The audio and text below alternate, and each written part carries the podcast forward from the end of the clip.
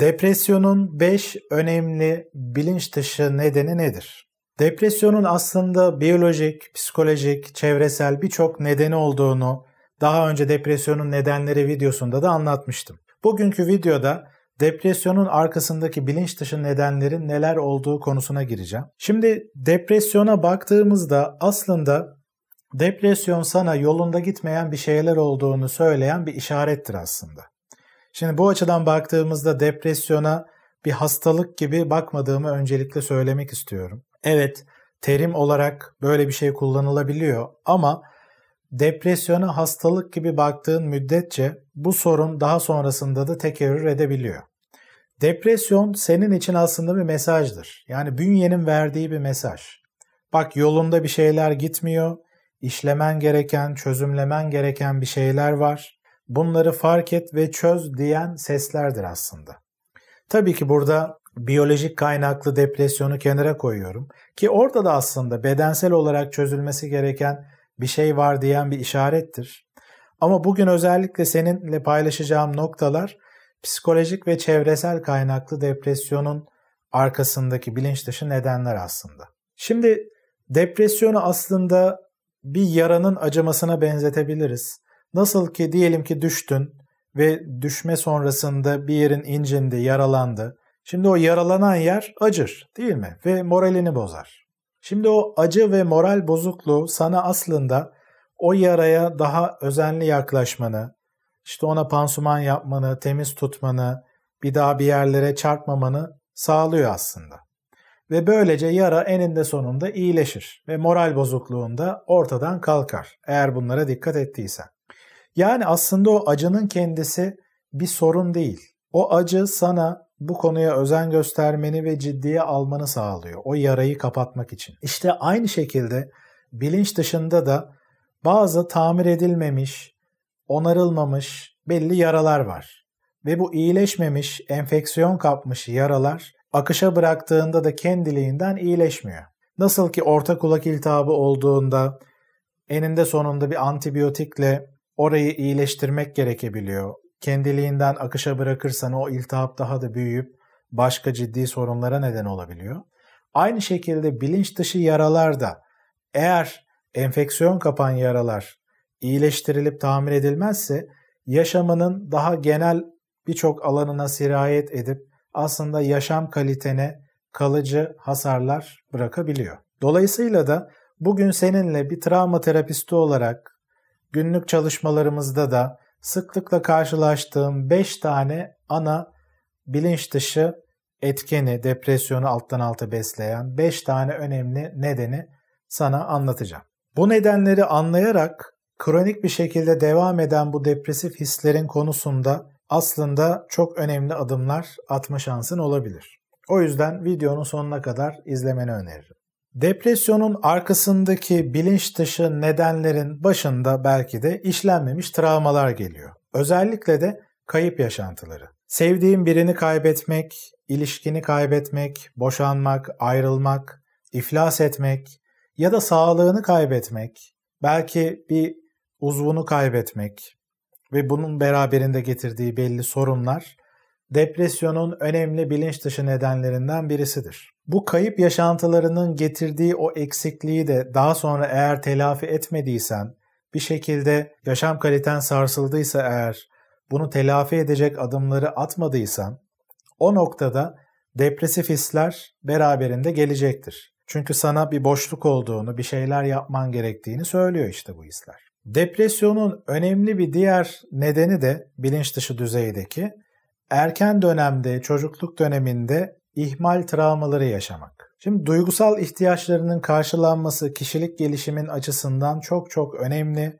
Bu ihtiyaçlar yeterince karşılanmadığında o zaman hayattan aldığın doyum, keyif de azalmaya başlıyor. Yetişkinlik çağında da bu daha önceden gelen belli alışkanlıklar devam ediyor. Eğer anne babandan bir şekilde çeşitli nedenlerden dolayı ayrı kaldıysan, bu boşanma olabilir, hastalık nedeniyle bir süre ayrı zaman geçirmek olabilir ya da çalışma durumu nedeniyle mesela baban belki yurt dışında çalışıyordu ya da şehir dışında uzakta çalışıyordu, dönemsel olarak gelip gidiyordu.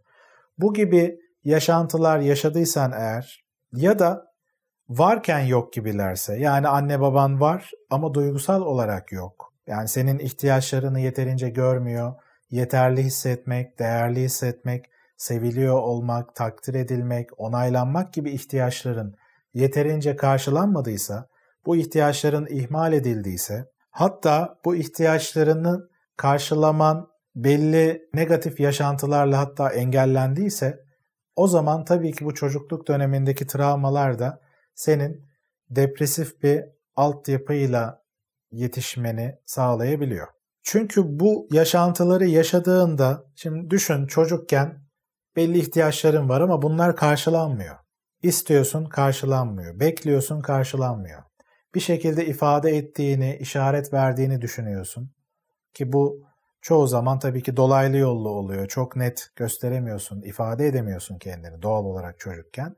Ama bir şekilde bunu hissettirmeye çalışıyorsun ama karşılık alamıyorsun. Eninde sonunda bazı karakterdeki kişiler pes ederler, kendi içlerine dönerler ve istememeyi öğrenirler. Artık bu ihtiyaçlarının arkasında durmayıp kendi kendilerini halletmeye çalışırlar. O zaman da kopuk bir bağlanma stili oluşuyor ve bu kopuk bağlanma ile birlikte bir şekilde yaşamdan yeterince doyum ve zevk almak azalmaya başlayabiliyor. Çünkü her şeyi kendi kendine karşılayamazsın. Diğer insanlara da ihtiyaç var. Onlardan da beslenebilmen önemlidir. Ama bu travmalar, yaralar nedeniyle o istiyor olma pozisyonu senin için tatsız olduğu için, hayal kırıklıkların olduğu için, çok dolu olduğun için artık istememeyi öğrenmişsindir. Ve bu alışkanlıklar da daha sonra hayatını daha ortalama, kısıtlı, kendi potansiyelini ortaya çıkarmayan şekilde dizayn etmene neden oluyor.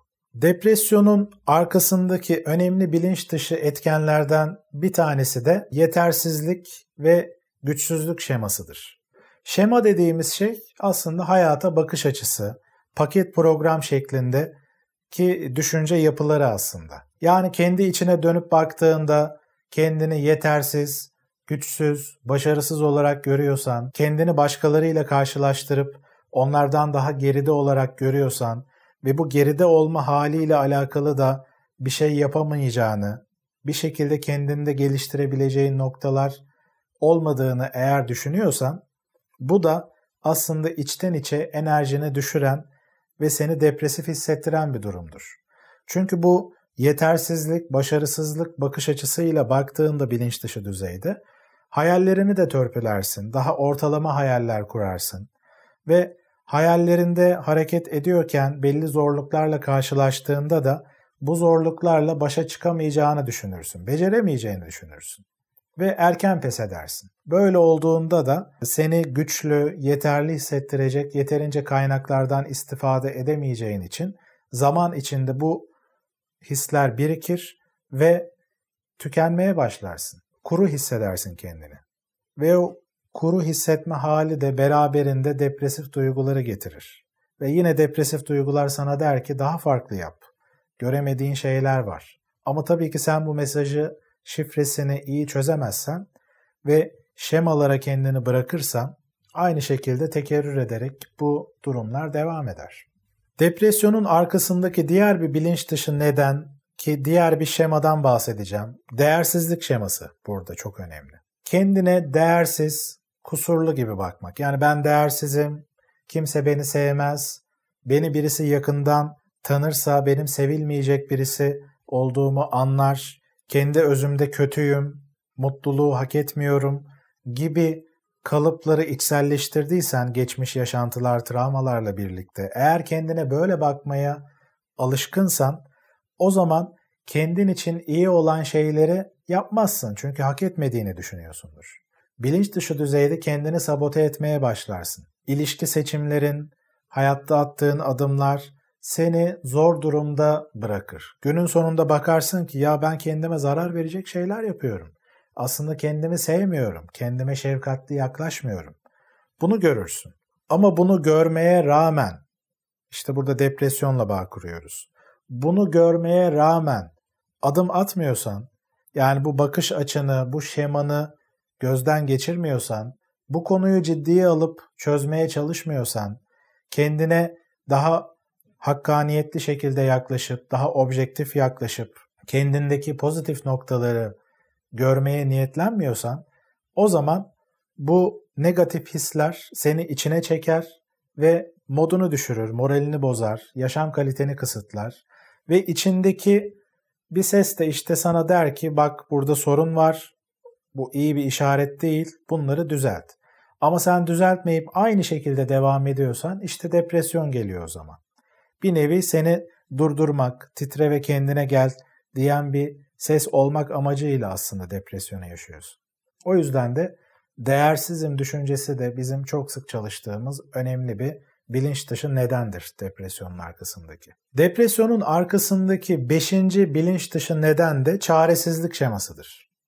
Hayata karamsar şekilde bakmak, yani en kötü senaryoları düşünmek, her an kötü bir şey olabilir, eğer bir sıkıntılı bir durum içine giriyorsam en kötüsü başıma gelecek, en kötüsü başıma gelebilir, o olasılığı çok ön planda görürsün. E hal böyle olunca da sürekli diken üstünde hissedersin. Güvensizlik duyguları yaşarsın. Diğer insanlara güvensizlik olabilir, diğerlerine şüpheci yaklaşabilirsin. Hal böyle olunca da zorluklarla başa çıkmak, zorluklar karşısında kendini motive etmek, daha pozitif bakabilmek, elde var olan noktalara şükredip buralardan hareketle kendini geliştirmek, belli sorunları çözmek konusunda adım atıyorken ihtiyaç duyduğun o enerjiyi hissedemezsin. Çünkü ben zaten çaresizim, yapamam, ben bir kurbanım, mağdurum gibi baktığın için içten içe kendini sürekli tüketiyorsun. Bu aynen şuna benzer. Hani bir havuz var. Havuza suyu dolduruyorsun ama bir türlü dolmuyor. Ve kendini çaresiz hissetmeye başlıyorsun. Halbuki havuzda belli kaçaklar olduğu için su kaçıyor oradan aslında. İşte çaresizim düşüncesi de bu bakış açısı da ki geçmişten gelen belli öğrenilmiş çaresizlikle birlikte aslında bu gelişen bir alışkanlıktır bir nevi.